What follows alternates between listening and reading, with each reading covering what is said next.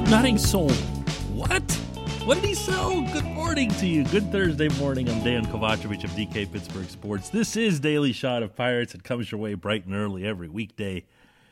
If you're into football and or hockey, I also offer up daily shots of Steelers and Penguins where you found this. And if you happen to have one of those alert mechanisms on your mobile device that only shows you the first three or four words of a headline and you saw Bob Nutting sells the.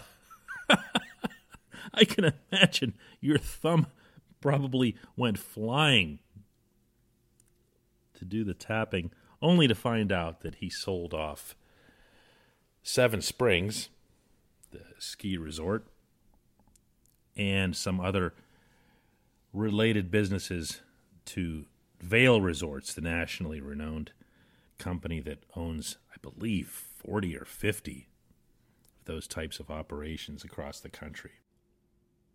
But the reaction to this was just priceless, like everywhere. Sold the wrong thing, Bob. Meant to sell the other thing. It kind of got me wondering, just because I was in a weird kind of mood yesterday to begin with when that news came across. What would people's reaction be like if he didn't even have to sell the team, just to say that it's for sale? Just that. How would people respond? This sale, this thing itself means nothing, by the way. All this means is that he got a really good price and moved it, and that was that. Uh, 125 million uh, was the price. I don't know what he bought it for originally. I'm sure it wasn't even a fraction of that. But when you have a conglomerate like this, Vail Resorts, they have a way that they can manage costs by eliminating duplication over a bunch of different resorts. So when they go to buy ski lifts, they can buy them in greater bulk, et cetera, et cetera. So I, I wouldn't read anything into this. I wouldn't read into it. Oh no, Bob needs money. This is it. He's going to be selling everything now. He's not.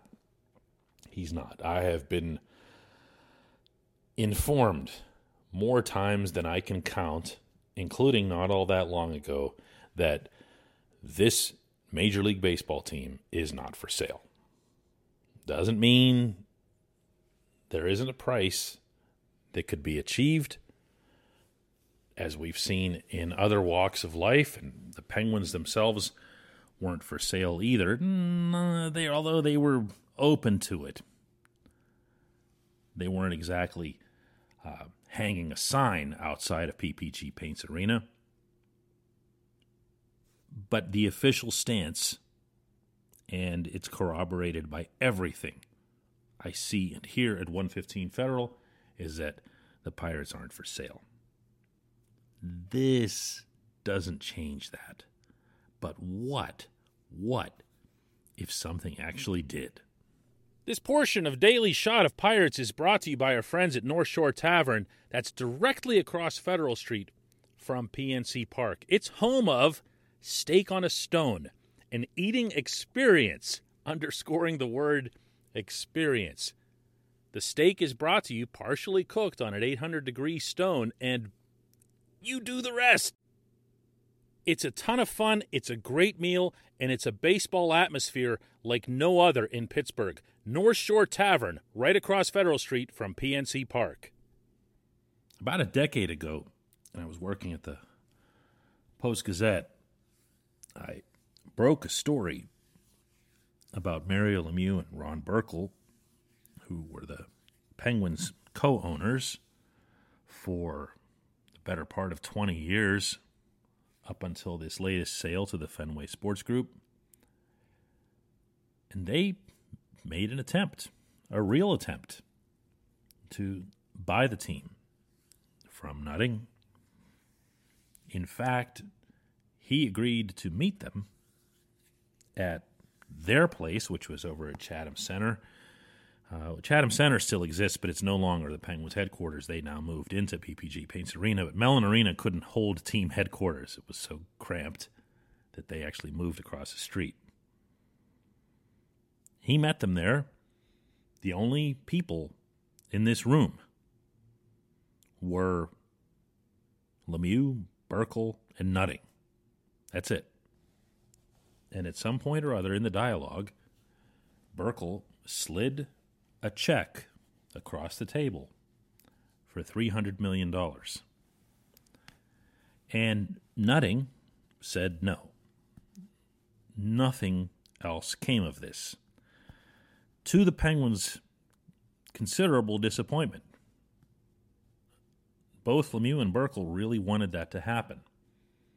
They weren't going to go overboard to make it happen. They weren't going to go outside of what they felt the team's value was at the time. But they they wanted it to happen and they were quite unhappy that the dialogue just ended there. But it did. But it did. And that should tell you something. What's more, Nutting never told Frank Coonelly, his team president, the man running the business at PNC Park, that he was going to the meeting and after it happened, that it ever occurred. Coonelly found out about this meeting the way you did from my article back then. So take some of that and extrapolate it into how Nutting is approaching owning this team and not having it be for sale.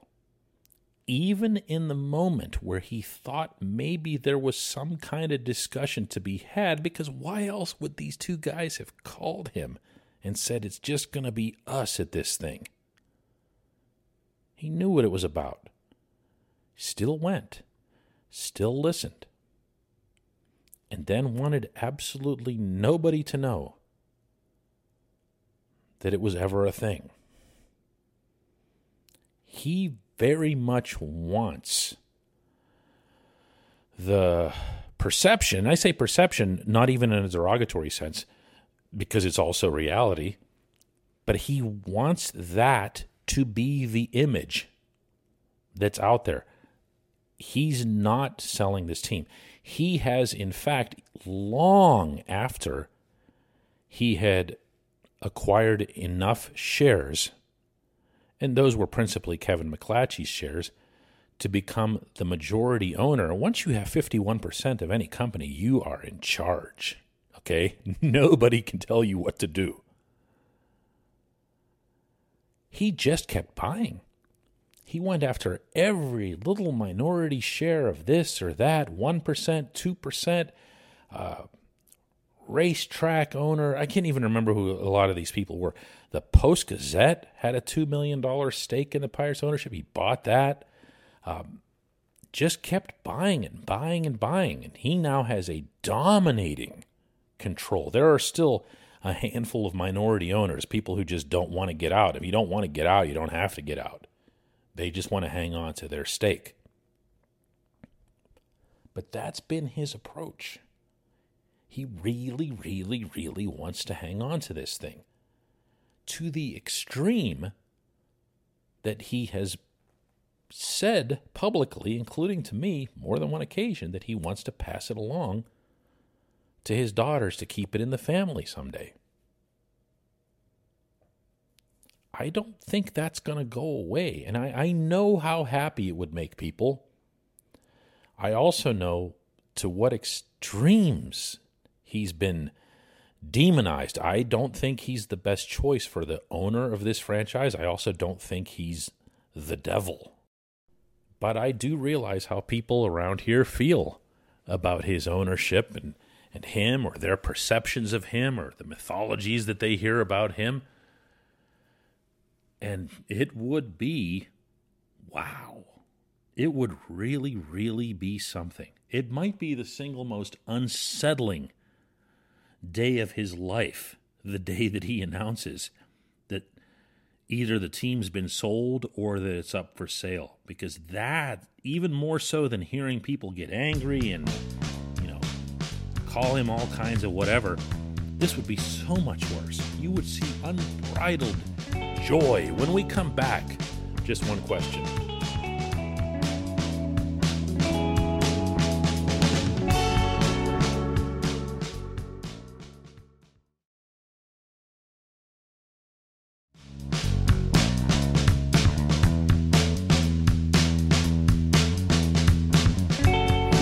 time for just one question, and that comes today from Don Clark, who asks What have you seen that Derek Shelton is the right guy or the wrong guy to lead the team when the best of their minor leaguers reach Pittsburgh?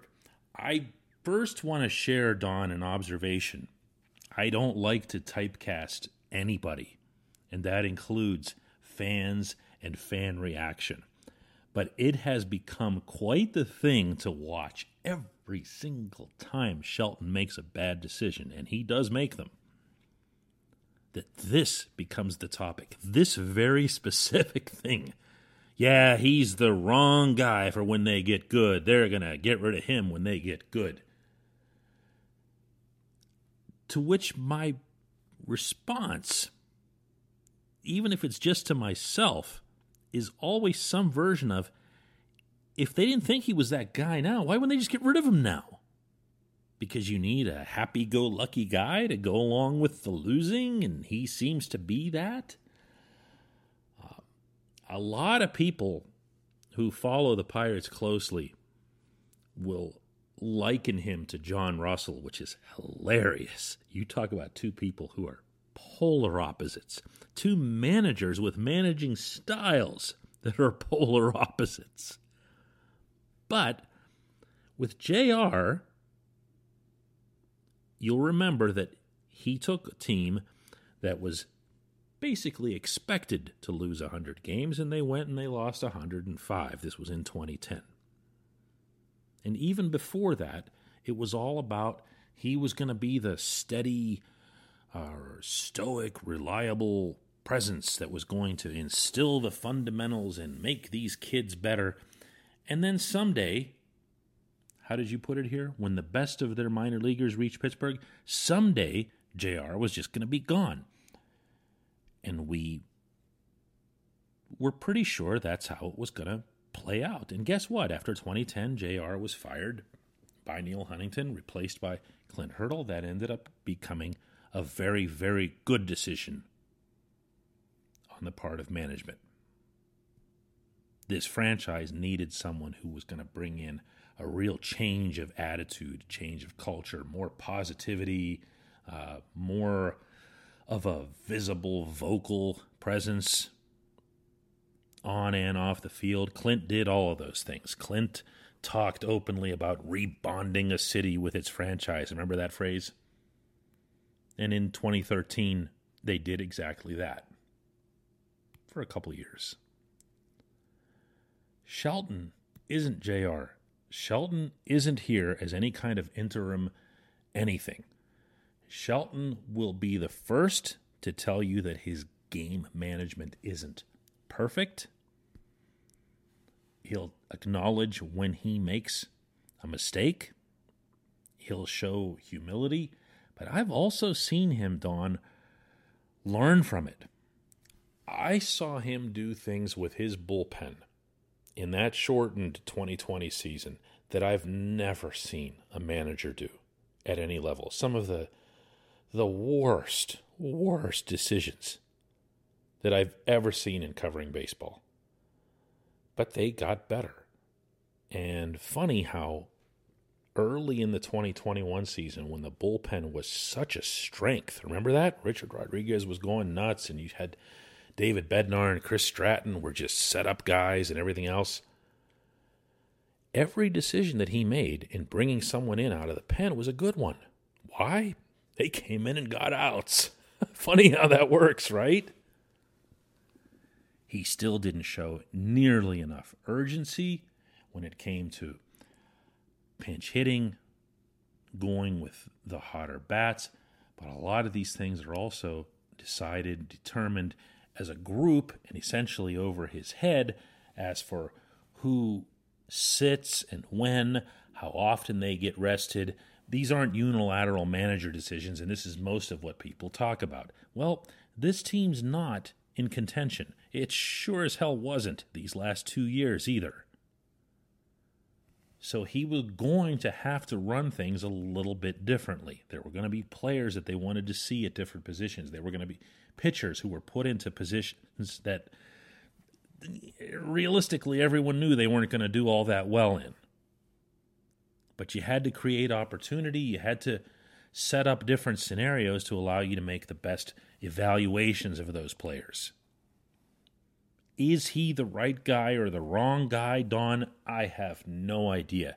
Is he here as a stopgap while Cherington and Steve Sanders try to find the right guy? That would be an emphatic no. No. That is not the attitude the Pirates feel they have their manager. I appreciate the question. I appreciate everybody listening to Daily Shot of Pirates. Let's do another one tomorrow.